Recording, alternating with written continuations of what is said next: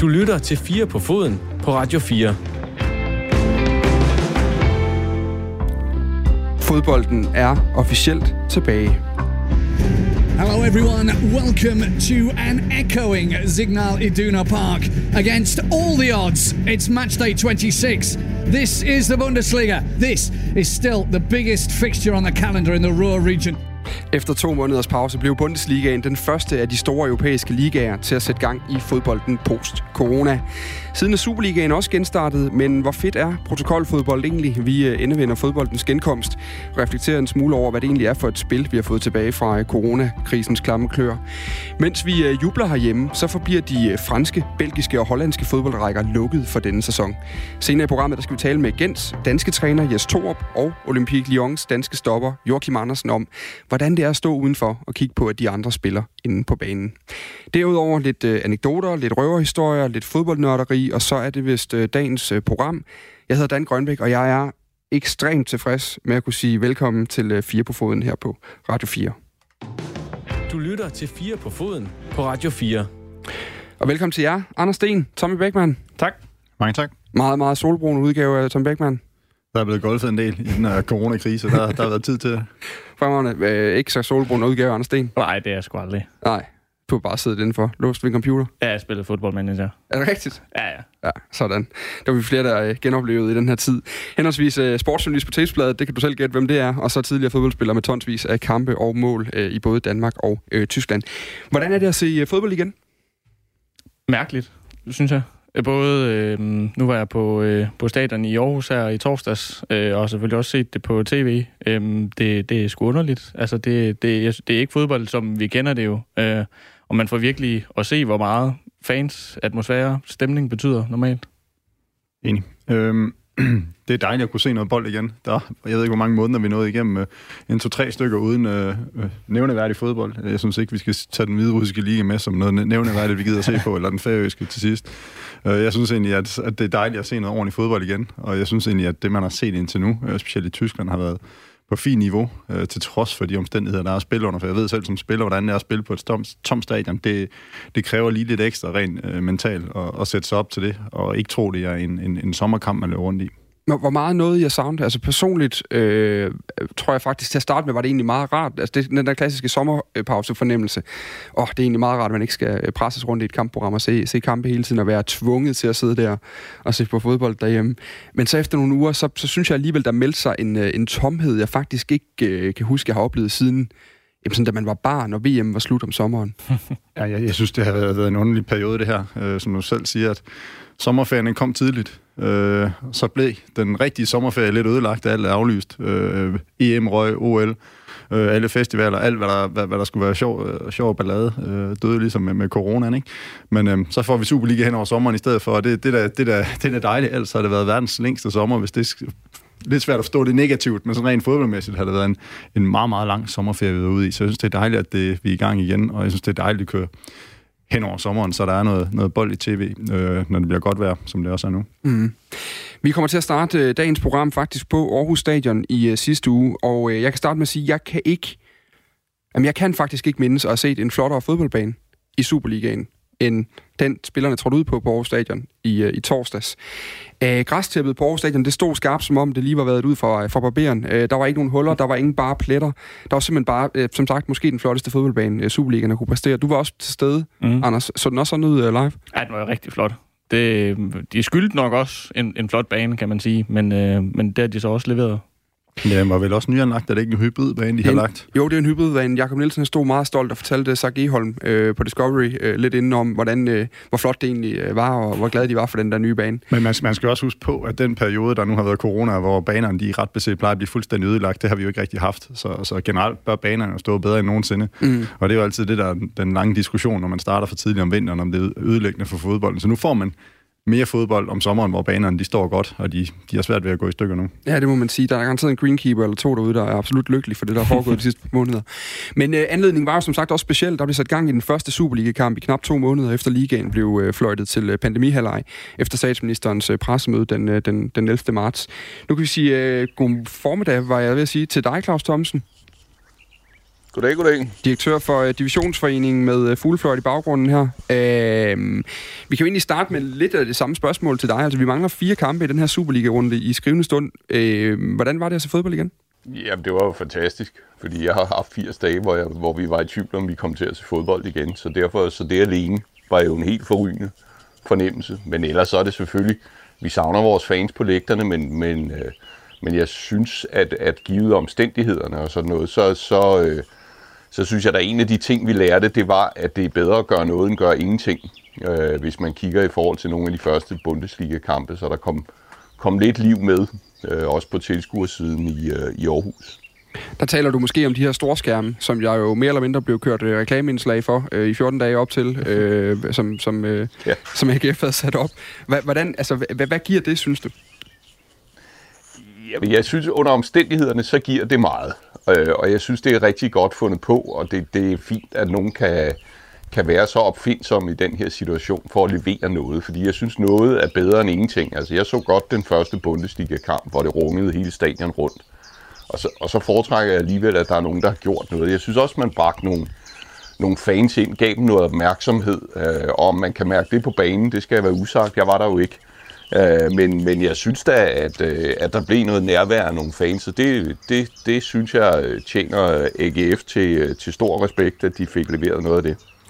Du har jo også været igennem øh, en af de øh, perioder, øh, i hvert fald en af de perioder, hvor jeg har set allerflest interviews med dig, og hørt allerflest interviews med dig i den forgangne, øh, i de forgangne 80 dage, som du taler om her. Men vi har jo øh, sådan ligesom glæden af at have dig lidt retrospektivt oven på de første par kampe. Der er spillet tre i Superligaen øh, nu. Kan du allerede nu sige noget om, hvad der er gået godt, og hvad der øh, er gået mindre godt i forhold til, til, til de her kampe under den nye protokol og de her nye regler? Mm, altså nu, nu skal man jo helst ikke spørge mig til noget sportsligt. Det han, havde han sagt, har jeg ikke lov til at have ret meget mening om. Jeg synes, hvis man skal kigge på noget først, så synes jeg jo, at intensiteten har været, har været meget høj. Øh, og øh, man kan jo godt se, måske, at der har været en lang pause, men, men øh, jeg synes, man kommer ud, og så den intensiteten i kampen fejler ikke noget.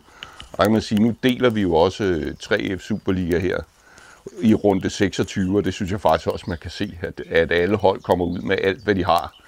Øh, fordi, det er, fordi, det er en helt, fordi det er en helt afgørende fase, vi går ind i. Så det synes jeg er det, er det allerbedste. Så, så, så mangler vi jo øh, vores tilskuere. Men jeg, og egentlig synes jeg også, at det her med protokollerne har fungeret.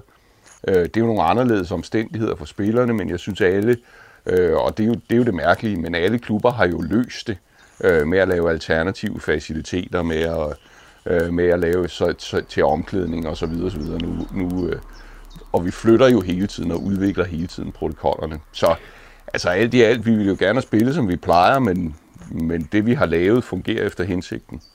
Før kampen stod uh, Jakob Nielsen, der er direktør i AGF, og sagde til øh, uh, Sark Eholm uh, øh, på, uh, på, uh, på Discovery der, at, at hele setup'et med uh, telte til, til spillerne, de skulle være i inden, og de meget stramme regler, de måske allerede godt kunne virke en lille smule outdated, fordi coronasituationen den jo ændrer sig løbende, og, og, og, og der er mange lempelser i det øvrige samfund.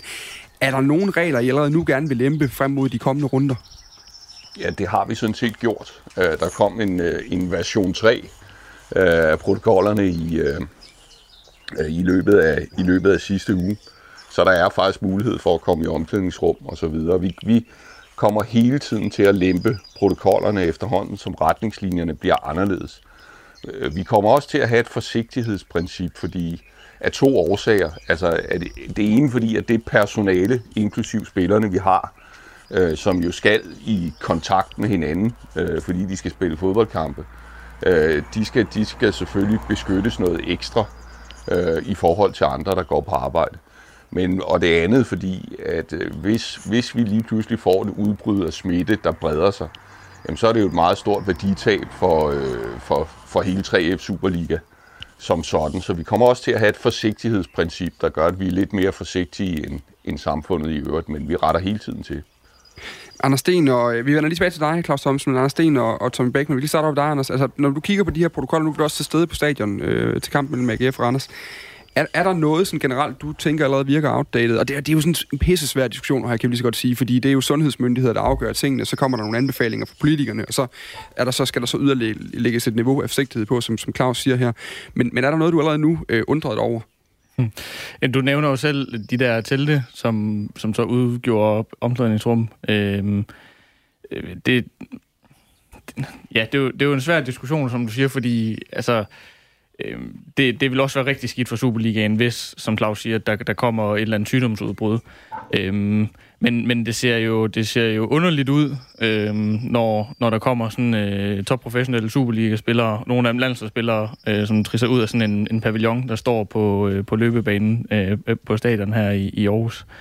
Øh, det, det synes jeg, det, det, det så mærkeligt ud, men, men omvendt så var det også altså, lidt sjovt at, øh, at opleve, fordi øh, pressen sad sådan forholdsvis tæt på AGF's telt, øhm, og der var jo ikke noget lydisolering, så man kunne sådan, øh, ikke fordi man kunne høre alt, hvad David Nielsen sagde sådan i pausen, men man kunne sådan lige altså, høre, når de sådan lavede kampråb, øh, sådan, inden de gik på banen og sådan nogle ting. Det synes jeg var meget sjovt at, at få det med.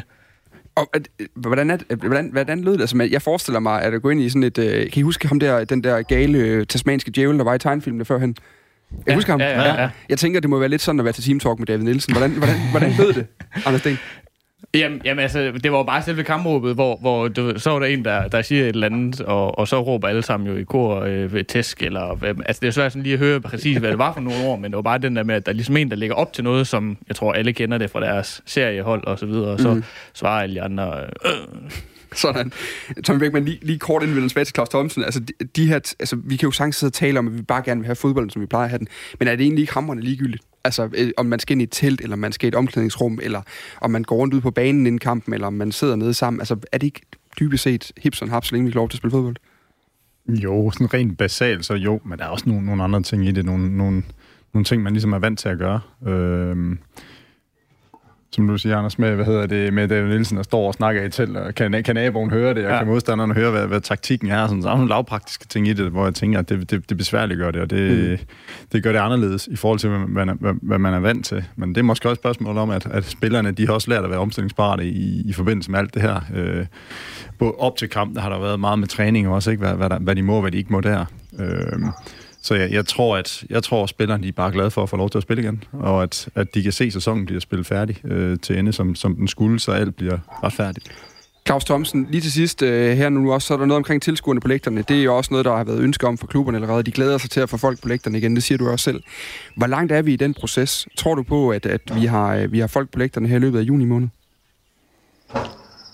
I løbet af juni tror jeg er lidt tidligt at forvente noget det, det er helt uforudsigeligt. Altså, det, det er der kun det er der kun en, der ved, og det er statsministeren, havde jeg sagt, og sådan har det udviklet sig. Altså, vi er i hvert fald klar. Det er det, der er at sige til det. Mm. Altså, vi er klar til at... Øh, vi har lavet, øh, vi har lavet øh, protokoller og værktøjer for, hvordan vi øh, forsvarligt bringer folk ind på stadion. Øh, enten med begrænsninger, men allerhelst vil vi jo øh, gerne lave nogle forsvarlige, altså bygge op, have de forsvarlige rammer øh, og så få fuld kapacitet for stadion, i hvert fald senest fra den, nyeste, fra den, nye, fra den kommende sæson. Men vi er også klar øh, til en delvis åbning med forskellige redskaber osv. Så, videre, så, videre. så handler det hele derfra om, hvordan der bliver prioriteret af sundhedsmyndigheder og, og regering. Klaus Thomsen, jeg har et lille spørgsmål. Øh, du nævnte tidligere det der med, at hvis øh, der er nogle spillere eller nogen i staben, der bliver smittet, og det, og det spreder sig inden for et hold, Øh, Øh, det har man set i Tyskland, at øh, jeg tror, at Dynamo Dresden har haft en, en del spillere, så deres kampe er blevet udskudt her i starten. Altså, er der en protokol for det i Danmark? Er der, er der, er der plads til det i kampprogrammet, til at der er eventuelt en klub, der skal ligge stille i hvad, hvad, en to-tre uger, kvæg øh, der er spillere, der bliver smittet? Ja, lige nu er der. Altså, der er to svar på det spørgsmål. Det, det ene, det ene svar det er, at ja, lige nu, så vil vi godt kunne bygge om, så vi kan have et par udskudte kampe og, og lægge dem. Øh, det er der mulighed for. Øh, det andet svar, det er jo egentlig det, er det her med, at vi har sådan set de samme regler, som der altid gælder, øh, hvis, en, hvis der er sygdom i en trup. Øh, og det svar er, at man skal stille med det hold, man har. Øh, og det kan, det kan lyde mærkeligt, men, men hvis man begynder at tænke det igennem med at sige, laver vi en begrænsning på fem eller seks tilskuere, så, så når man begynder på det, så ender man lynhurtigt nogle steder, man, man ikke vil være. Så det er måden, man kan håndtere det på. Så, så reglen er sådan set, at man skal stille med det hold, man har under alle omstændigheder. Og det er faktisk ikke engang usædvanligt. Altså, der, det er ikke mere end et par år siden, der var et, et maveunde i Sønderjyske, tror jeg, øh, hvor, der, øh, hvor, der, hvor der var fem spillere ude, øh, og i øvrigt en, der var nødt til at løbe ud midt i første halvleg. Øh, men, øh, og, og der spiller man kampen alligevel. Så, så der handler det altså om, hvis en kamp kan genplaceres, så man kan tage hensyn, så gør man det. Hvis man ikke kan, fordi at så, så kommer man i risiko for, at man ikke, skal, man ikke kan spille turneringen færdig, eller det er sportsligt uretfærdigt over for alle andre. Lad os nu sige, at det var rundt 26 her. Jamen så, øh, så spiller man kampen alligevel, og så skal man spille med det hold, man har. Det gælder sådan set hele vejen ned gennem serierækkerne, så det er sådan et, et, et bærende fodboldprincip. Du skal tilbage til øh, din, øh, din pinsefrihed, var jeg ved at sige, Claus Thomsen, men, øh, men det er jo ikke endelig, lige til sidst vil jeg gerne lige suge lidt på din viden, øh, fordi det er jo ikke endelig meldt ud endnu, øh, men, men vi ser jo den her genøb, genåbningsbølge, der ligesom ruller videre i europæisk fodbold. England har meldt ud, man starter op øh, 17. juni, Spanien har meldt genstart ud, det ser også ud til, at Serie A får lov til at komme i gang igen. Samtidig så er der også nogle ligaer, der er lukket ned allerede. Belgien, Holland, øh, Frankrig øh, ser heller ikke ud til at få lov til at åbne op igen. For Divisionsforeningen, der sidder jo også med i, i hvert fald i, i noget af det her arbejde på tværs af landene. Hvad er det for nogle udfordringer, som den her forskellighed tilgangen til corona har skabt? Ja, det er så dem, der har lukket ned. Øh, nu skal jeg jo passe på, hvad jeg siger i forhold til mine kolleger, men det, det har vist sig ikke at være nogen særlig god idé for dem. Det har en række konsekvenser, og der kommer retssager. Øh, hvad, var det retfærdigt, og så lægge snittet der, i stedet for at lægge det et andet sted, osv. videre Øh, så, det, så det kommer til at give problemer. Det er det ene. det andet, man kan sige, jamen, det er øh, omkring transfervinduer, øh, og hvordan kommer hele transfermarkedet og skiftet af fodboldspillere til at blive tilrettelagt. Nu slutter Bundesligaen for eksempel, formentlig før nogle af de andre. Øh, lige i, som det ligger i øjeblikket, så, øh, så, så er der jo 12 uger, som man selv kan placere hen over året. Man skal have dispensation, men det får man.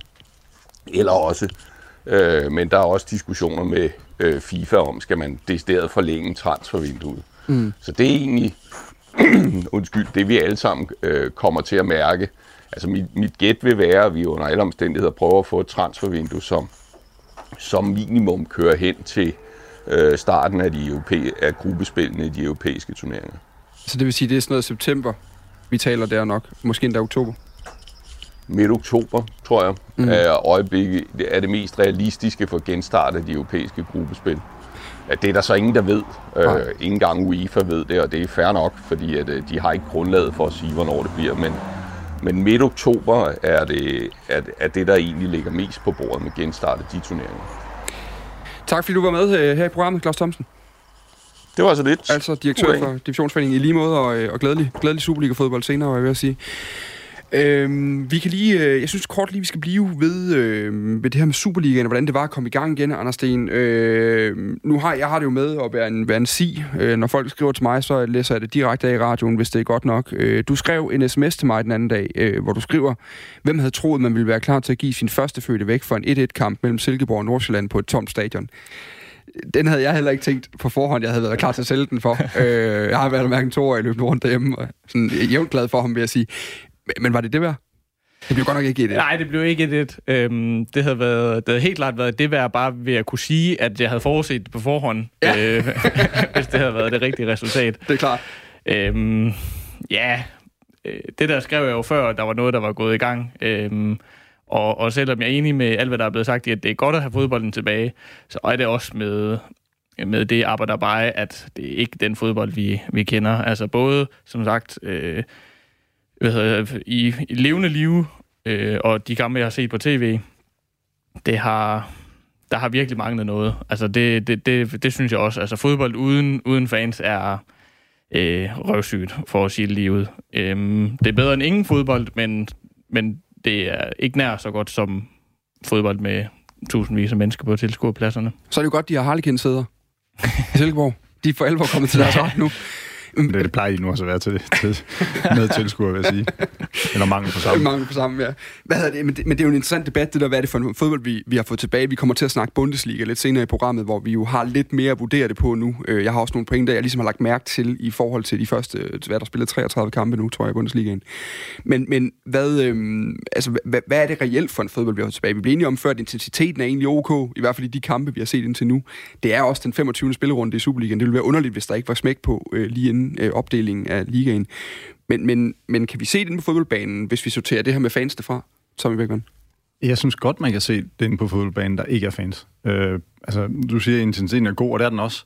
Men du får ikke nogen op i det røde felt. Jeg tror ikke, du kommer til at se nogen spiller ryge i det røde felt. Der, jeg tror, der bliver færre gule kort, færre røde kort. Fordi tit der er fansen også med til at op, opbilde en eller anden form for stemning, der gør, at, at, at, at spillerne bliver, bliver mere, øh, hvad skal man sige, aggressive, mere, mere usaglige, for, for, for at bruge et andet ord på det. Ikke? Altså, man, man, man ser tit fodboldspillere blive usaglige inde på banen, og der er fansen en, en del af det, at de opildner øh, specielt hjemmebanefans opbilder, øh, hvad hedder det, dommeren mod modstanderne og så videre. Ikke? Altså, der er jo sådan, der er jo sådan en, en, en kamp, der kører i kampen, og det, det er ikke lige nu. Så, så, så den, den sidste øh, øh, nyk af intensitet, der, hvor man siger, at det er der, folk de plejer at, at tage på hovedet, jamen det kommer man ikke til at se. Altså, det, du kommer, du, man ser ikke spillere i det røde felt mere. Øh, ikke nu i hvert fald. Jeg, jeg så en, øh, en undersøgelse, jeg kan desværre ikke huske, hvor det var fra, øh, med nogen, der havde opgjort de første par runder i Bundesligaen. Øh, den effektive spilletid, Øh, det, det er jo selvfølgelig en, en ret sådan lille øh, datamængde, øh, man har, men, men de første par runder i, i Bundesligaen, der var mere effektiv spilletid, end der sådan var altså normalt sådan i, i gennemsnit øh, her efter, efter den er vendt tilbage. Og det er jo lidt sjovt, at at der åbenbart altså, bliver spillet mere fodbold, og altså, man bruger mindre tid på at brokse til dommeren, og på at tage et målspark, eller tage et indkast osv., øhm, når der ikke er, er tilskuer på, på lægterne. Jamen alle de der små skamysler, der er i løbet af en fodboldkamp, dem har du ikke lige nu. Altså, de, de er væk. Spillerne ja. imellem kontra dommeren. Jeg tror, at dommerne har, har en festlig PT her. Der er ikke nogen tilskuer, der råber efter dem. Spillerne er sådan stille og rolige. De er heller ikke så aggressive. Så, så, så for dommerne må det være en fest, det her. Øhm, Selvom det selvfølgelig heller ikke, øh, det er vel heller ikke så sjovt for dommerne uden tilskuer på en anden måde, ikke? Altså. Mm. Jeg, jeg sad lige så godt tage det nu, fordi en af de pointer, jeg også lige øh, sad og kiggede på, nu sidder jeg lige og leder min telefon igennem efter de tal, jeg faktisk lige sad og lavede i min egen helt uvidenskabelige undersøgelse. Men det var noget med, hvis man kiggede på de første godt og vel 30 kampe i Bundesligaen, så har der været, jeg mener, det var øh, 6 eller 7 hjemmebanesejre øh, altså, som alligevel er et mm. relativt lavere antal, end, end det var i de foregående runder, inden vi gik i gang. Altså, selvfølgelig har der, og, og er de hjemmebanesejre, er der sådan noget som øh, Dortmund øh, øh pløjet livet øh, aldeles ringe Schalke-hold over 4-0 mm. i den første runde. Bayern har taget nogle sejre på hjemmebane, som man jo også ville regne med normalt. Altså, øh, det her med, med at man har man det kan godt være, at man ikke har skabt en direkte fordel for et udebanehold, men man har måske neutraliseret hjemmebanefordelen. Hvor meget har det at sige? Er det bare er, er det en tendens, du også tror på, vi ser fremadrettet her nu, Tommy Beckmann? Ja, det tror jeg. Øh, men jeg skal også se lidt nuanceret på det, fordi der er nogle hold, der er vant til at spille uden tilskuer, groft sagt, og der er andre hold, der er vant til at have mange. Øh, nu, nu har vi for eksempel Brøndby på hjemmebane mod Sønderjysk ja. på tirsdag. Øh, og der kan man sige, at Brøndby er jo vant til at, at, at, have tilskuerne med til at lægge et, et enormt pres på, på, på udebanehold. Det har de lige pludselig ikke. Jeg har spillet selv den, den selv samme kamp øh, over tilbage, også uden tilskuer. Og det er jo et helt andet Brøndby-hold, man spiller mod uden tilskuer. Men hvordan kan du mærke det som modspiller? Jamen normalt, der, der er de med til at, hvad hedder det, øh, skubbe, skub holdet frem, altså simpelthen at, at booste dem. Det, altså det giver noget som fodboldspillere at have tilskuere. Det, det tror jeg alle vil sige, at, at det giver, der er en grund til, at hjemmebaneholdene vinder typisk flere kampe. Øh, det er fordi, at tilskuerne er med til at booste, med til at give en gejst, med til at give nogle ekstra kræfter på en eller anden... Øh, ja, den er, den, er, den er svær at argumentere for, men sådan, sådan, sådan for, altså man får ekstra kræfter ved at, at have tilskuerne i ryggen. Men så, kan vi, så vil jeg jo så, altså som, hvis jeg skulle være den, den skarpe der, og ligesom sige, men i en kamp mellem AGF og Randers, det er sådan en klassisk kamp, hvor Randers fører 1-0, stiller sig langt tilbage, AGF står med meget overtaget. Man ser jo den her belejring i slutningen af kampen fra AGF øh, på Randers straffebakfelt. De sidste 5-6 minutter af den ordinære spilletid plus tillægstiden ejer AGF jo mere eller mindre, og det er jo reelt tættere på 2-1, end det er på, øh, til, til hjemmeholdet, end det, end det nogensinde var på, at, at øh, Randers ville holde den 1-0-føring, så det ud til i hvert fald. Det er jo sådan noget, jeg normalt ville sidde og se sådan en kamp, og tilskuerne råber, og så vil jeg med det samme tilskrive det hjemmebane-publikummet, at det er dem, der ligesom pisker de der sidste 10 gode minutter ind i, i, i, i spillerne. Når de nu godt kan alligevel, ender vi så egentlig med, at det bare er sådan lidt, altså den der hjemmebane har vi måske skrevet for meget op.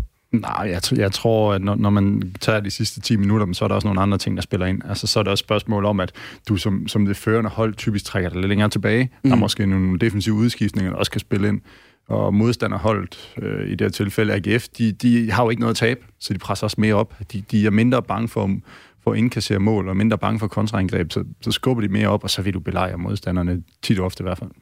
Det kan også være en taktisk ting. Altså, AGF sendte jo blandt andet uh, Niklas Selinus på banen og spille med to angriber. Altså, det kan også være sådan noget, der er mere med til at lægge pres. Mm. Øhm, jeg vil egentlig gerne lige spørge dig, Tommy, i forhold til altså, de der hjemmebanefordele, der er. En ting er jo fans, men, men der er jo stadigvæk... Øhm, øh, transport. Øh, nogle, nogle gange så er det jo faktisk langt. Øh, der er øh, altså bare det at være i omklædningsrum, man kender. Øh, nogle gange så er hjemmeholdet større, med sådan et lækkert omklædningsrum, men udholdet... Det er, sådan det, det, er det tit ofte. Ja. øh, altså, hvor, hvor mange... Altså, de ting er der jo stadigvæk. Øh, måske bortset fra omklædningsrummet nu med teltene, men Øh, men ja. altså, hvor, hvor meget betyder de ting? Jamen, det betyder også noget, at det er vant omgivelser. At det er det, det sted, du er vant til at spille på hjemmebane. Altså, det har også en betydning. Mm. Ingen tvivl om det. Hvis man så siger det med omklædningsrum, det med, med, med transporten også. Øh, nu er der også nogle klubber, der tager over og bor på hotel dagen før kamp. Det ved jeg så ikke om de må. Øh, det må de vel ikke mere. Øh, det, det, ved jeg faktisk det, ikke. Det, det ved jeg faktisk ikke. Men, men der er også nogle ting i det. Altså, efter en lang bustur, så kan du, kan du godt have lidt øh, stive ben, man lige skulle have, have rystet af og sådan noget. Ikke? Så, altså, så jo, det er stadig en fordel at være på hjemmebane. Men som Dan siger, den er bare blevet, blevet mindre kvæg, at der ikke er nogen tilskuer mere. Men mm. fordelen består. Øhm, nu har vi så øh, haft 6 ud af øh, 14 Superliga-hold på banen i den her runde indtil videre. Øh, er de i dårligere form? Altså ser vi, fordi jeg, jeg hørte et interview med David Nielsen, hvor han blev spurgt ind til det her med, øh, med om spillerne var klar, og man har også talt om skadesrisiko, i og med, at, at man har ligget stille i lang tid, og pludselig skal op i højt gear igen, og det er ikke bare almindelige fodboldkampe, det er den der de øh, vigtigste fodboldkampe på hele sæsonen, der ligger lige nu, inden det skal splittes op, i hvert fald for de hold, der ligger lige på grænsen mellem, øh, mellem øh, mesterskabsslutspillet og grundspillet. Øhm, altså, ser vi, har I set tegn på, at de simpelthen ikke er, hvor de skal være? Kan vi sige noget om det? Nej, det synes jeg ikke. Altså, i forhold til, hvad man kunne forvente, der er jo en grund til, at de spiller ved testkampe op til øh, forårsstarten, op til sæsonstarten om sommeren. Øhm, og det, jeg tror også, Tommy vil, vil sige, at der er forskel på at træne, og så på at spille kampe, også selvom det bare er træningskampe. Altså, der er, man, man, der, det, der er kæmpe forskel. Det, ja. kan, det kan ikke sammenlignes. Altså, det er noget helt, helt andet. Men noget af det, jeg har bidt meget mærke i, det er også mange af klubberne, der er kommet ud og sagt, at den ene har sprunget den ene rekord i de her bip-test efter den anden. Ikke? Så altså, det er jo ikke, fordi spillerne har ligget stille i den her coronatid, men så har de lavet en anden form for fysisk træning. De har kunne løbe langt, de har kunne, kunne bygge på nogle andre steder. Og jo, det er ikke det samme at kunne løbe en bip-test, som at spille en fodboldkamp, for det, det, det kan ikke helt sammenlignes. Men det er måske det bedste sammenligningsgrundlag, du har i forhold til at sige, jamen, hvor er du hen som fodboldspiller i forhold til den type form, du skal være i, for det er jo ikke et spørgsmål, om du kan løbe et maraton. Det, det får en fodboldspiller ikke så meget ud af. Han har jo brug for nogle højintensive løb frem og tilbage hele tiden. Ikke? Og, og der tror jeg egentlig, at, at de test, de nu har haft, det, det er en indikator på, at de er i fin form. Altså, og nu er der også sat op, så man må have fem udskiftninger, så, så jeg, jeg tænker ikke, det, det, det bliver et issue. Det, det kan være, at det også er noget mentalt. Ja. Altså, hvis, hvis man er øh, inde i en gænge, hvor man er vant til, at, at der ligesom er de der sådan, mentale spidsbelastninger op til kamp sådan en gang i ugen, eller to gange i ugen, hvor meget man spiller. Altså, det er de jo ikke vant til nu. Den, den gænge er de jo ikke inde i. Øhm, og det kan jo være, at, at det er også sådan, altså det der med, at man, man sådan skal, skal omstille sig mentalt fra ja, at løbe ture og løbe biptests, til at, at der rent faktisk er, er sådan rigtig pres på. Vi kan lige sige, at i talende stund, der er der som sagt spillet tre kampe siden øh, genopstarten. Øh, den udsatte kamp mellem AGF og Randers FC, der blev det uafgjort 1-1 øh, på en sen scoring af Patrick Mortensen. I El Plastico, der tog øh, Silkeborg imod FC Nordsjælland på hjemmebane. Øh, Nordsjælland tog så alle tre point med hjem efterfølgende det øh, på en 2-0-sejr. Og i går, der fik vi så endnu en øh, 1-1-kamp, da Esbjerg de tog et point med hjem fra, øh, fra Aalborg mod OB. Er der noget, vi overhovedet skal bide mærke i de her tre kampe? Er der noget, vi skal, øh, for ikke at tale om corona, er der noget i fodbolden, der er interessant? Ja, jeg synes, der er masser af interessant. Øh, AGF er jo stort set sikker på, øh, øh, på top 6 nu. Øh, de har 6 point ned til netop Anders, som ligger på 7. pladsen. Øh, der er to runder tilbage. Øh, og, det, og det er jo kun sådan ude på sådan det helt teoretiske overdrev, at man sådan kan forestille sig, at, at de smider det AGF, selvom de selvfølgelig ikke selv vil sige, at den er sikker. Øh, det er da mega, mega væsentligt. Øh, altså, der er jo lige sådan, Nordsjælland sejr var vigtig for deres øh, top 6 øh, aspirationer. Øh, lige sådan OB, at de fik et point, og, og altså, Esbjerg, der så at sige, mistede to point, fordi de var foran til sent i kampen og sådan noget. Mm. Øhm, altså, det er jo det fede ved, at, at, at det er tilbage, fordi selvom der ikke er tilskuere, selvom vi mangler alle de her ting, så er der jo stadigvæk nogle, nogle sportslige øhm, øh, ting på spil, og, og der er, altså, tabellen er jo den samme, uanset hvor mange tilskuere der er, og, og vigtigheden af at komme i top 6, eller øh, undgå nedrykning og sådan noget, den er jo lige så vigtig, som, som den hele tiden har været. Ja, og så der, der er en enkelt lille fænomen, jeg måske endda selv lagde mærke til. Altså, der er jo det smukke ved FC Nordsjælland, at hver eneste gang, de holder pause i bare mere end to uger, så dukker der en ny 18-årig op, som man ikke kendte på forhånd, som bare smadrer Superligaen. Ham her Kamaldin, øh, man taler om derovre nu, han er åbenbart det helt nye. Nu er det som om Kudus, han er allerede skrevet ud, fordi han bliver nok solgt lige om lidt. Ja. Damsgaard taler vi ikke om, men han er også blevet solgt. Nu er Kamaldin, han er det vilde. Ja, han nåede så lige at, at, at, markere sig inden, øh, inden øh, coronapausen øh, på de, ja, hvad noget han, tre-fire kampe eller sådan et eller andet, men, men det er rigtigt, altså, det, sådan er det jo bare hver gang, øh, der er gået lidt tid. Ja. Så. Men man, man må bare tage hatten af, altså det er imponerende, at de kan grave nye spillere frem på den måde hele tiden, der, der, der på den måde i den alder, de har, øh, kan springe Superligaen, det, det må være sjovt at have sådan et, et, et ungdomssetup bagved, der bare stille og roligt spytter talenter ud. Det tror jeg, der er mange af de andre Superliga-klubber, der er usandsynligt øh, misundelige over. Ja, men altså i, i Odense Boldklub, der plejer man jo gerne at smide dem op på første hold, og så ryger de enten til en middelmåde klub i Schweiz, eller så ryger de en tur til Randers. Så det er sådan nogenlunde det, der er vejen for, en, øh, for, for et OB-talent. Hvad hedder det? Øhm, ja, det interessante ved ham her, Kamaldin, det var altså også, jeg så en sjov lille fakta, at han scorede mål nummer 125 af en ganeser i Superligaen. Det siger måske også en lille bit smule i, gennem tiden. Ja. Nu skal vi øh, lige smutte en tur videre. Du lytter til Radio 4. Fordi, Tommy Beckmann, jeg kunne rigtig godt tænke mig lige at høre, jeg har bedt jer om øh, at stå for den øh, sværeste opgave den her uge, fordi det gad jeg som journalist at være, det ikke rigtig sidde med. Det var at prøve at finde en fodboldhistorie, der ikke havde noget med corona at gøre. er du stødt på noget, du tænkte, vi lige øh, skulle nævne med få ord i dag? En fodboldhistorie, der ikke har noget med corona. Findes det? det synes jeg, det, det, det, det, det, det, det den er sgu svær. Anders Sten. Ja, altså det, det har jo lidt med, med corona at gøre, og, og så ikke helt alligevel. Øhm, jeg har kigget på FC Souls. Øhm, Seks dukke. ja, ja, det er jo så det, de, de mener, at, at det ikke helt er alligevel.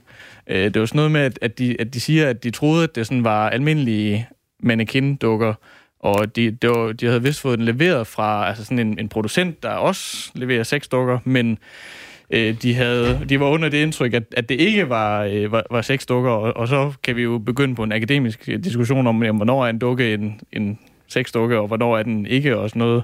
Øhm, men øh, det kan være, at vi lige skal, skal sige, hvad, hvad det drejer sig om. Altså, det, de, havde, de havde sat ved ikke, 15-20 dukker eller sådan et eller andet op på, øh, øh, på, deres, på deres stadion, og nogle af dem sad med nogle banner, og, øh, altså bare sådan øh, papudskæringer, øh, hvor der stod nogle ting på, og altså lidt, lidt ligesom andre klubber har sat øh, sådan papfigurer op og sådan noget. Det Ja. her, det var så bare dukker, der jo sådan ligner mennesker i en, til en vis grad, øh, og så Øh, så var der nogen, der syntes, det var lidt upassende, at det var øh, seks dukker Hvem- simpelthen. havde de havde fået en kæmpe stor bøde. Altså, de har fået en kæmpe bøde af, af fodboldforbundet, altså, som, som synes, at det var helt vildt upassende, det der. På en eller anden måde helt ekstremt øh, sydkoreansk også. Ja, ja det er skønt. Altså, det, hvis det skulle være et sted i verden, hvor man kunne forestille sig, at det er lige præcis, hvad det der foregik. Og måske også Japan, kunne man godt have tænkt det.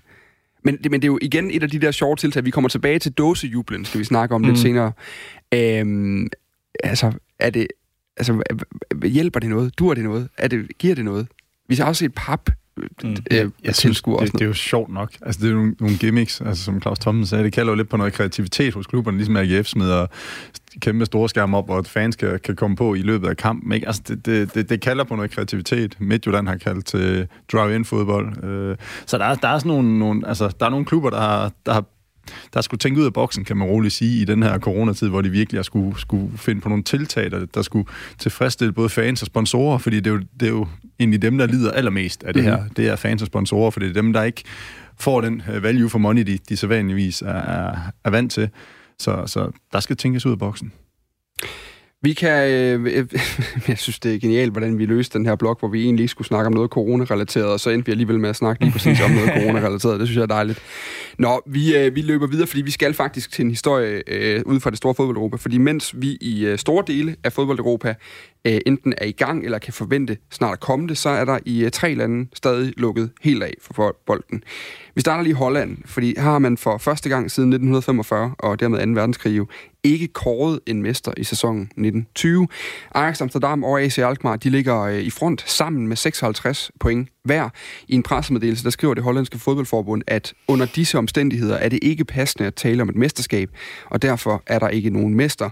Fordi der stadig mangler at blive spillet mange runder, mener vi heller ikke, at vi kan udføre op- og nedrykning til rækken.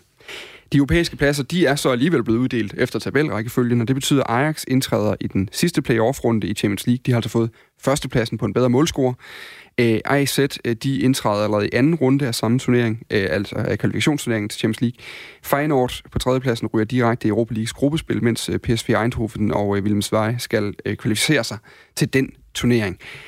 Ajax har en bedre målscore end AZ Alkmaar. Når man nu har besluttet sig for, vi afslutter som det er nu, hvorfor bliver de så ikke bare mestre? Burde man ikke have gjort det? Nej, det synes jeg ikke. Jeg synes, det, altså, jeg synes, det er fint, hvis ikke man kan færdiggøre sin turnering. Altså, så er der jo ikke nogen, der har spillet sig til et mesterskab. Det synes jeg egentlig er fint nok. Øhm, og altså, i forhold til, at man så uddeler europæiske pladser, det er jo fordi, man skal. Altså, det er jo fordi UEFA siger, at I skal øh, placere de her øh, europæiske pladser, I har, I har til rådighed. Øhm, altså, så jeg synes, det er fair nok. Altså, hvis, hvis, hvis det var sådan noget med, at der var to runder tilbage, og de, og de altså, førte med fem point eller sådan noget, så kunne man måske snakke om det. Men, men altså, der er trods alt, der mangler så meget af den hollandske liga. Det er jo en tredjedel eller sådan noget andet af, mm. af sæsonen, der mangler. Det, det synes jeg er fair nok, man ikke kan give et mesterskab på den baggrund. Jamen, jeg, jeg, jeg er helt enig. Øhm, der, der mangler for meget. Der er for mange kampe. Der er for, for stor uvidshed om, hvad der, hvad, hvad der vil ske i fremtiden. Og ja, nu, nu nævner du selv, at hvis der var få kampe i Liverpool, havde den engelske liga været lukket, ja. så kunne man ja. måske godt give Liverpool mesterskabet, til trods for, at den ikke var matematisk hjemme. Altså her er det bare så tæt, og der er så få ting, der vil afgøre det senere hen, og jeg kan godt forstå meget i øffer lidt over, at Ajax har fået øh, den, den øh, førstepladsen tildelt på den måde. Altså, fordi de var tæt på, og mm. det, der er trods alt verden til forskel, når du træder ind i, i anden runde af Champions League, eller i fjerde runde. Øh, fordi i fjerde runde, så har du trods alt sikret en eller anden form for gruppespil. Så så, og Claus Thomsen var også inde på, at, at jeg tror, at de lande, de er måske ved at indse nu her så småt, at det måske ikke var den, den, den rette løsning, fordi at der kommer et retsligt efterspil, der er flere klubberne, der, der, der, der er stejlet og, og, og, og går et retslige veje. Så, mm. så, og det, og det, det ved man jo også godt, det slutter jo ikke i morgen. Det er jo en, en længerevarende proces, der kommer til at køre sideløbende næste mange år. Ja, og det, og det er jo det, der har været meget larm allerede nu. nu altså, der, der er opstået ballade omkring beslutningen, primært drevet af Utrecht, som, øh, som med en kamp i hånden og en bedre målscore, vil jeg mærke, kun er tre point for William Schweiz femteplads, og dermed mm. en plads i Europa. Derudover så Kambur fra den næstbedste række, de er decideret rasende. Altså, de ligger med 11 points forspring i den næstbedste række. Øhm, og, eller 11 point ned til tredjepladsen, mm. altså hvor der ikke er, er oprykning til. Og, og de mener altså derfor, de har ret til en plads i æresdivisionen. Øh, deres træner, Henk de Jong, han har det sågar udtalt, at beslutningen føles som den største skamplet nogensinde i hollandsk øh, sport. Altså, man har ingen op- og rød nedrykning. Man har valgt at fastholde ligaen, men så alligevel valgt at uddele øh, altså, pladser. Der er jo et kæmpe paradoks der. Mm. Men man, man skal også huske det her, at alle klubber, der kommer med udmeldinger omkring det her, de har jo også en kasket på det er jo de færreste, der er 100% objektiv og kan, og kan sige, at havde vi ligget i midten, så synes vi, det var helt fint det her. Men jeg kan godt for, forstå, at Kamur, de synes, det er, det er en skandale, og jeg kan godt forstå, at der er nogle af klubberne, der, der er sådan, ligesom siger, et hold, der er tre point efter bedre målscore, har en kamp i hånden. Jamen, det er vel ikke fair? Altså, de, de har jo mistet, altså, de har jo ikke haft mulighed for, for at lave lige så mange point, som de andre groft sagt. Ikke? Så, så der er også et twist i den. I England var det den samme med, hvis den heller ikke stoppede, så Aston Villa, de kunne blive rykket ned, på trods af sådan lidt den samme med, at de havde en, en kamp i hånden. Ikke? Mm. Og det er trods alt rigtig mange penge, vi snakker derovre. Ikke? Mm. Så der er de der, de der twist i historien, altså som udgangspunkt kan man jo godt forstå det, men der er bare en, en, en form for ja, for usportslighed stadigvæk, når, det, når alle ikke har spillet samme kamp, ikke spillet mod de samme. Så der, den, er, den er lidt lakrids. Mm. Vi må jo bare sige, at hvis man tager beslutningen om at, øh, at oplæse sæsonen, inden den er spillet færdig, så lige meget hvad man gør, så kan man ikke gøre det 100% øh, retfærdigt, eller, eller stille alle 100% tilfreds. Fordi som Tommy siger, der vil altid være nogen, der, øh, der har en, en bestemt tilgang, fordi det er godt eller skidt for deres klub. Vi kan lige skifte øh, mod øh, blikket mod et andet Benelux-landene, øh, nemlig til øh, Belgien, hvor øh, Klub Brygge er, øh, der ledte rækken. De er altså blevet kort til mestre, efter de lå med et øh, 15 points forspring ned til nummer to inden mesterskabsspillet, som altså skulle starte lige om lidt, hvor pointtallene i Belgien jo som bekendt bliver halveret, altså hvor det så ville have været 7 eller 8 point, man havde ligget øh, foran. Ligeledes så står bundplaceringerne ved magt i Belgien, og derfor så rykker Varsland Beveren altså ned, uden at have spillet sæsonen øh, færdig. Goddag til dig, Jes Torp. Goddag. På visit hjemme i Danmark. Har du, er du ude at løbe en tur, eller hvad? Nej, øh, det er jeg ikke. Jeg er ude at gå med familien. Så, okay. men uh, der er lige stop her, så jeg er klar til at deltage. Det er godt. Må lige bede mig om at være stille nu, når vi, øh, når vi laver... Det, der er ikke noget vigtigere end fodboldradio, skal vi huske på. det er korrekt. Det er godt. Æh, inden vi snakker for meget videre om den her beslutning om at stoppe sæsonen, så kan vi jo altså lige sige, at øh, Gent, som jeg Torp på træner for, det er jo derfor, vi taler med ham øh, nu, de skal spille Champions League øh, næste sæson, hvis de kvalificerer sig i hvert fald. Via en anden plads i rækken har de altså fået en plads øh, der. Øh, uh, Yes, jeg kan godt afsløre, at vi snakkede sammen for øh, en lille halvanden måneds tid sammen, øh, siden for første gang, hvor jeg alligevel hørte ind til den her beslutning, lige efter den var faldet. Der sagde du, der synes du egentlig, det var meget rart, at, den var, at nu var der noget definitivt. Hvordan har du det øh, med beslutningen nu, hvor du kan se, at de andre ligaer begynder at åbne op igen? Ja, men der er man vel... Øh, altså, lidt i et dilemma, lad mig sige det sådan. Altså, jeg er fodboldmand og elsker fodbolden og, og arbejder hver eneste dag for at spille kampe i weekenden øh, og præstere øh, og prøve nogle af de ting af, man løber og, og laver i weekenden eller i ugens løb. Øh, på den anden side må jeg også respektere, at øh, specielt det land, hvor jeg er bosiddende i øjeblikket, Belgien, er ikke øh, vanvittigt godt kørende i forhold til corona. Vi har mere end 9.000 øh, døde. Vi har stadigvæk mange på hospital osv., så, så et eller andet sted må jeg også respektere, at regeringen har truffet en beslutning om, at der ikke må spilles fodbold i, i Belgien. Vi må ikke have kontakt. Vi må vi må nærmest ikke træne øh, fuldt endnu. Øh, så jeg må også respektere, at der er en sundhedsmæssig øh, ting, som vi skal respektere som, som fodboldelskere. Men jeg er træt af situationen. Jeg vil gerne have spillet den ene kamp tilbage, og så have set frem mod 10 finaler i, i playoff, som var nogle helt fantastiske kampe at se frem til. Mm. Hvordan er det så at sidde som fodboldtræner og som fodboldmand i Belgien og se på, at man i Bundesligaen, de spiller igen nu, øh, i England går i gang, Spanien går i gang, øh, Italien går i gang, Danmark er gået i gang eller hvad? Altså, hvordan er det at sidde og se på de andre spillere? Og fremmest så følger jeg jo med for at se, om, om hvordan det foregår. Øh, og det er sådan også igen med en blandet fornemmelse. Altså, Øh, jeg må sige, at vi må erkende, at vi et eller andet sted er kommet i underholdningsbranchen. Jeg tror også, det er derfor, specielt mange af de store ligaer er tvunget til at komme i gang igen på grund af blandt andet økonomi fra, fra tv. Men for mig handler det mere omkring den her relation til, til fansene, til tilskuerne, til den intensitet, til den underholdningsbranche, vi er en del af. Så at sidde og se sådan en kamp øh, giver mig en lidt en fornemmelse af, i hvert fald her i starten, sådan lidt en, en, en venskabskamp, og det synes jeg er rigtig ærgerligt for det produkt. Jeg er glad ved, at kampen er kommet i gang, og ligaen er begyndt at åbne op, for det vil jo vise, at der er lys for enden af tunnelen, men, men jeg synes, den her hele fornemmelsen af den her intensitet, atmosfære, den synes jeg, man mangler et eller andet sted. Så, så det fodboldprodukt, vi har fået tilbage, er ikke nødvendigvis det, der har øh, retfærdiggjort, at man skulle i gang igen? Kan jeg ikke bedømme, fordi der er så mange andre ting, og specielt de, de sundhedsmæssige vil jeg nødt blande sammen med noget, med noget fodbold. Øh, jeg er glad for, at fodbold er kommet i gang, fordi det vidner om, at vi er, vi er tæt på forhåbentlig at kan få det rigtige produkt tilbage, men, men jeg synes, det produkt, der er på, på banerne på tv-kanalerne lige nu, er ikke det, jeg sådan synes, man, man, man ynder og elsker at se, fordi for mig er det en helhedsvurdering øh, i forhold til intensiteten, blandt andet ude på fansene, tilskuerpladserne og alle de ting, og dem synes jeg, at øh, jeg mangler. Vi kan lige prøve at kigge på Belgien igen, for du holder jo du er hjemme i Danmark lige nu, øh, kan vi lige sige, men, men, øh, men holder jo selvfølgelig skarpt øje med, hvad der foregår i Belgien. Hvordan er din hverdag lige nu? Hvordan er programmet for Gent i øjeblikket? Fordi nu har I holdt pause i, i godt og vel, det er jo også to og en halv måned efterhånden, og jeres næste kampe, det bliver jo så i næste sæson. Øh, hvad, hvordan håndterer man så lang en pause i moderne fodbold i dag, hvor, hvor pauserne jo sjældent er længere end øh, en måneds tid? Nå, det tror jeg bliver det største problem på sigt. Det bliver konsekvenserne af ikke at have spillet kampe i, i tror, vi, vi kommer til at runde fem måneder. Det tror jeg ikke, der er mange fodboldspillere i deres øh, karriere, der har været, været udsat for det før.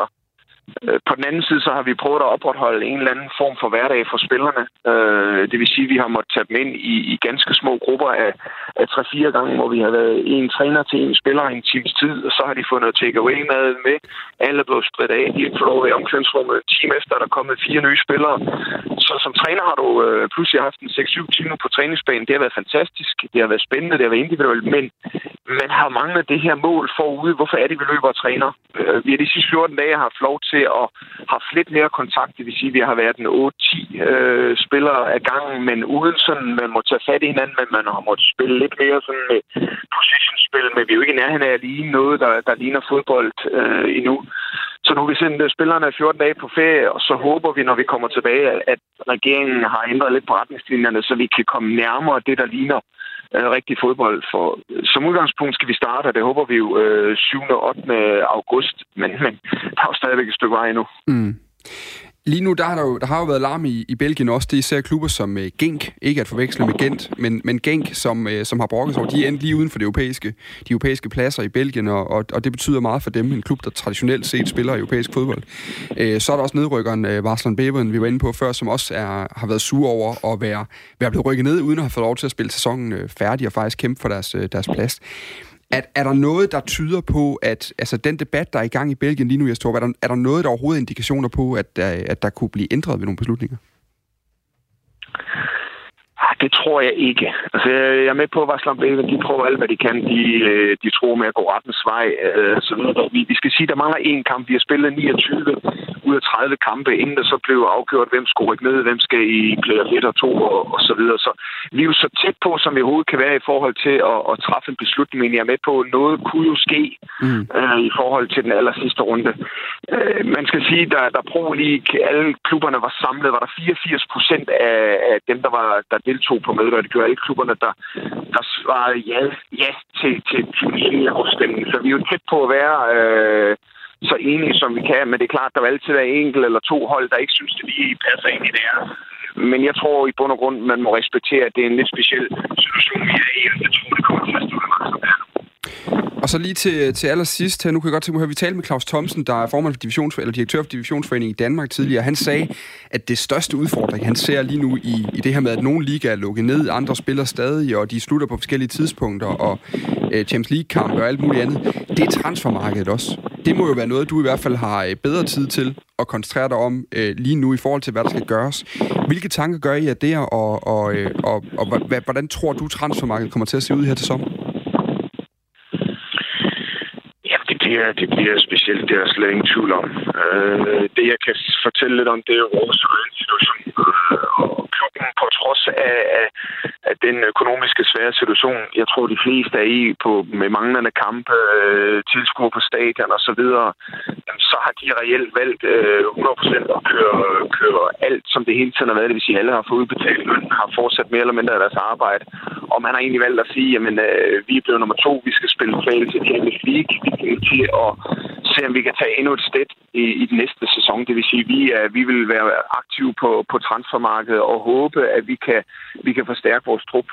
Men det er klart, det, det bliver en speciel, øh, et specielt transfervindue, vi går i møde. Øh, hvornår kommer det til at stoppe øh, i forhold til, hvornår de respektive ligaer kommer til at stoppe? Øh, hvornår kommer de europæiske kampe til at starte? Vil det være muligt at flyve? Alle de her scenarier, som man ikke rigtig kan overskue, også hvis der kommer en anden bølge osv. Men vi prøver at forberede os bedst muligt, og det vil vi også gøre ved at se, om vi kan forstærke os øh, til den næste sæson, så vi står bedre rustet både til europæisk, men også til at tage kampen op med Brygge. Tak fordi du var med her, Jestrup. Det var så lidt. Nyd tid i Danmark. Ja, i lige måde. Ja, tak. Det er godt. Hej. Øh, jeg synes, der er et par interessante ting, han siger her, Jes. Der er både i forhold til transfermarkedet, men jeg synes også, der er det her med, med øh, hvis vi lige bliver ved Varsland Beveren et kort øjeblik, som jo var en, en, en, som er en klub, øh, som man på forhånd ville have se, sagt, ville, ville ligge og skulle kæmpe med om de her pladser. Som Bækman, du har jo også en fortid, både øh, i Esbjerg, det gik ret godt, da I var der, men i hvert fald i Sønderjysk også, som jo har en opbygning i klubben, der ligesom er mund, altså myndet på, at man skal blive der, hvor man er. Man, er, man anser sig selv som et hold, øh, selv efter øh, nogle medaljer for nogle år siden, som, skal, som hele tiden skal time sæsonen, så det passer på det rigtige tidspunkt. Lad os nu sige, at man er Varsland Bevan, og så mister man simpelthen den sidste kamp i sæsonen. Det, det, det er vel en katastrofe som et bundhold øh, i forhold til planlægningen, at det er jo der, man skulle toppe. Ja, jeg synes, det, det er svært at sige i forhold til planlægningen, fordi hvis de havde planlagt godt nok, så var det ikke et issue. så var de, så var de langt fra nedrykningen nu. Ikke? Jeg tror, der er ikke nogen, du, du planlægger jo ikke en sæson ud fra, at du skal top til allersidst, for det er der, du skal lave de point, du har behov for. Altså, det, de point, de får den første runde, det er jo lige så meget værd som dem, de får den sidste runde. Så, så, så jeg synes ikke, man kan, man kan sætte det op på den måde, at, at, at, at, at man har planlagt ud fra, at man skal top nu. Øh, men, men det er mere den der ærgerlighed, det der med, at man ikke får chancen for, for ligesom selv at klare frisager, at man, man bliver smidt ud på, på skrivebordet, groft sagt. Ikke? Men, men der er også en grund til, at de ligger, hvor de gør, og der er, altså, som jeg siger, der spiller 29 30 kampe, så det er ikke sådan helt ikke helt u, øh, usportet. Øh, der, der, der, er jo, der er jo løbet meget vand under broen, inden de, de ligger dernede, og igen det der med, at du planer ikke ud fra, at okay, sidste kamp, der skal vi bare lige have et point op, så skal vi vinde den, så kan mm. vi redde os. Sådan foregår det jo ikke. Du, du går ud fra, at du gerne vil redde dig så tidligt som muligt. Sådan var det også i Sønderjysk, men der hed det så også. Jamen, vi, vi vil redde os. Øh, vi, vil, vi skulle ikke rykke ned, og vi skulle gøre det så tidligt som muligt. Ja. Så, så jo før, jo bedre. Så, så, så, så det var aldrig en, en, en plan, at det skulle være til sidst, man skulle top. Men det er ligesom rent de her nedrykningspladser, den store debat jo foregår. I Holland har man valgt at låse øh, op- og nedrykning. Det rammer så Kambur fra den anden liga rigtig hårdt, øh, hvor man i, i, i Belgien har valgt at fortsætte at sige, at det, det, selvfølgelig, hvis der skal være en mester, skal der også være en nedrykker. Altså, det, det, det er naturligt på en eller anden måde, det er logisk, rationelt. I Frankrig, der har man valgt at gøre det samme. Altså, der rykker man øh, blandt andet Amiens øh, ned øh, nu, som, og det er de rigtig trætte af. De er en af de to nedrykkere der, og de har allerede sagsøgt Ligaforeningen simpelthen for lige at sætte tal på. Så ligger de på anden sidste pladsen med fire point op til Nîmes, øh, der ligger over stregen, og 10 point ned til sidste pladsen, som øh, besiddes af Toulouse på nuværende tidspunkt. Og, øh, og der er præsidenten i Amiens, han hedder Bernard Chonin, og han sagde, at de vil, de vil kæmpe mod den her unfair beslutning, og at, citat, vi mener, at beslutningen går imod sportlig fairness. Beslutningen er en straf for ligaen, det er uretfærdigt. Og så er det rigtig dyrt at rykke ned, det ved vi også jo. Altså, øh, burde man på en eller anden måde låse ligaerne for det her med op- og nedrykning? Fordi det er jo, altså, det er jo, det er jo sindssygt mange penge, der er tale om. Der er meget store forskel på at spille første bedste og anden række. Altså rent sportsligt, øh, ja. Men virkeligheden er jo også bare, at, øh, at øh, de der øh, ligaforeninger, de har også nogle forpligtelser i forhold til for eksempel tv-aftaler. Øhm, og øh, vi var ude i, i at diskutere det samme i Danmark, hvor, hvor det jo på et tidspunkt i hvert fald øhm, øh, var i spil, hvad man skulle gøre, hvis man var nødt til at afblæse sæsonen. Ja. Øh, og hvor, øh, hvor divisionsforeningen meldte ud, at jamen, så ville den nuværende stilling gælde, og de tre nederste ville rykke ned, og, og så videre, og så videre. Øhm, og, og det, uden at det var noget, divisionsforeningen sagde, så, øh, så jeg er ret sikker på, at, at det var også fordi, at man havde forpligtet sig til, at øh, der skulle være 12 hold i næste sæson. Øh, så man skulle ligesom have, øh, have sikret, at man kunne leve op til de ting, man har lovet øh, i den tv-aftale, man, man har indgået. Fordi man har en strukturændring, der ligger og venter ja, her til sommer, ja, ikke? lige præcis. Ja. Øhm, og, og, altså, og lige sådan i, i, i Benelux-landene, at hvis der pludselig skal, hvis man skal til at suspendere øh, nedrykning og måske have to hold ekstra op, fordi at det heller ikke skal være unfair for, for holdene i, i den anden bedste række, jamen så rykker det også ved nogle af de ting der. Og så er det jo ikke sikkert, at man kan få den samme tv-aftale, eller så er der måske, altså, eller så er det måske den samme tv-aftale, men så er der to flere hold, der skal have pengene, og så skal man jo dele noget af, af byttet og sådan. Mm. Altså, Øh, så ja, rent sportsligt, så vil det da øh, være, være, være færre i hvert fald at, at, at stoppe nedrykningen, så længe man ikke har spillet sig til det. Men jeg tror også bare, man skal huske, at der er bare mange andre hensyn, som man er nødt til at tage. Der er jo også det argument, du kan også sige, at jamen, så er der også nogen, der får et fripas i en sæson, og så kan du have lavet være med at lave point. Mm. Så overlevede du alligevel. Altså, den er sådan lidt, den er, den er lidt tvetydig, fordi jeg, jeg vil godt give det ret, jamen, hvis det er tæt i bunden, jamen, så er det unfair, at, at de skal rykke ned øh, et eller andet sted. Øh, men omvendt, hvis der er sådan, der er et hold, øh, der er ligesom Toulouse i Frankrig, men de har jo 10 point op til redning, jamen det vil de jo 9 eller 100, eller 99 eller 100 gange, det vil de aldrig nå. Altså, så skulle de lave en Randers, der er sådan helt øh, atypisk, ikke? Altså, så, så, så den, den kan du godt retfærdiggøre. Jamen altså, ved du, de rykker ned, fordi at de er så langt efter de andre, og de har været så ringe, at så skal de ud men, men den, er, den er svær, når det, når det bliver tættere. Men det, det er ligesom, så skal du også sige, så suspenderer du også mesterskabet, så er Liverpool heller ikke mester i England, altså selvom de er så tæt på, som noget kan mm. være. Altså der, den, er sådan, den, er, den er lidt øh, tosidig, synes jeg, fordi i nogen, og det er, jo, det er jo det, der gør det så svært. Du kan jo ikke sige, at vi, vi kårer en mester, men der er ikke nogen, der rykker ned, fordi det er for tæt.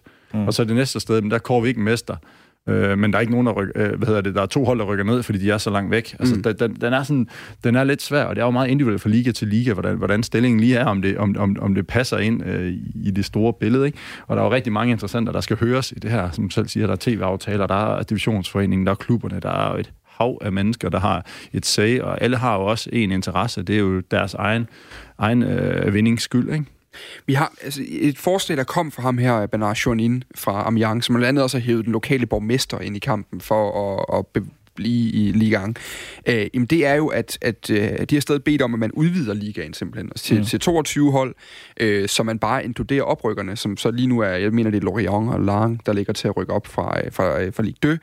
Øh, så kunne der bare være to ekstra nedrykkere næste år. Så kunne de spille om det, så er der bare fire, der ryger mm. ud. Så er man tilbage ved almindelig ligastruktur bagefter det åbner også et spørgsmål i mit hoved, der hedder, hvor langt skal vi lade coronakrisens hale ligesom øh, rive ind i fodbolden? Mm.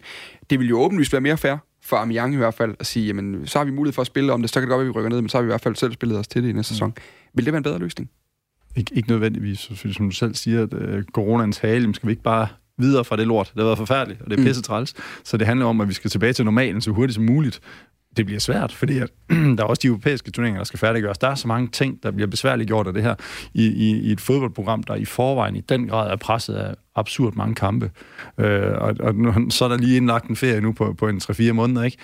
Altså, det, det, det, øh, det, bliver, det bliver svært, men jeg synes, som du selv siger, lad os nu prøve at komme tilbage til normalen, væk fra coronaen så hurtigt som muligt. Ja, og det illustrerer bare, som, bare for at gentage mig selv, altså hvis man stopper sæsonen nu, altså, så, så kan man kun øh, lave, lave løsninger, der er unfair for nogen. Altså, øh, man, man kan ikke gøre det 100% fair. Øh, så den eneste måde, man skal gøre det på, det er ved at spille sæsonen færdig. Og det er der jo så nogle steder, hvor altså, de har vurderet, det, det kan de ikke. Og, altså, og det er jo så et, et sundhedsmæssigt spørgsmål. Altså, øh, jeg står bare selv inde på, hvor galt den faktisk er fat i Belgien. Øh, det synes jeg ikke har, har fået særlig meget sådan, omtale i, øh, hvad jeg sådan lige har, har, har set, men altså, jeg var lige inde og kigge på tallene. Belgien er det land i verden, hvor der er næst flest, der døde per million indbygger. Øh, San Marino, som er sådan lidt specielt land, øh, mm. kvad den størrelse og ligger midt inde i Italien, er den, er den højeste, men ellers er Belgien det land i verden, hvor der er næst flest, der døde per million indbygger. Øh, altså, så, så altså, det, det, altså, det gør jo også, at man et eller andet sted er nødt til sådan at lægge alle de ting, vi snakker om, til side, og så sige, jamen, altså, det er så slemt her, at, at vi kan ikke forsvare det. Ja, og så er der, så er der også det, det i det, at det, det, er jo kommet, det er jo ikke kommet som, som et tæppe, der faldt ned på alle, så vi alle havde det på samme tid, alle lande ramte mm. samtidig, kom ud samtidig. Det er jo kommet stille og roligt til de forskellige lande, så der, der er jo næsten en måned i forskel på, hvornår det piker det ene sted mm. til det andet sted. Så de europæiske turneringer, når de starter, så bliver det også lakrids, fordi at så kan være, landene de ikke har været i gang, i gang længe. På den anden side af en omgang nyheder, der skal vi øh, fortsætte en lille smule med øh, Ligang og den nu afsluttede sæson, for selvom ligaen er afblæst, så er den danske stopper Joachim Andersen stadig i fuld gang. For hans hold Lyon, der venter der både en kopfinal mod PSG, som øh, endnu ikke har en konkret kampdato, og anden kamp i 8. delsfinalen mod Juventus i Champions League, der formodentlig bliver i august. Men hvor klar vil de overhovedet være til den kamp, når de på det tidspunkt ikke har spillet en betydende fodboldkamp i fire måneder? Der kan du høre Andersens tanker om i time 2 af Fire på Foden, hvor vi også skal debattere Champions League og kigge nærmere på et par Øh, andre af ugens historier i fodboldverdenen.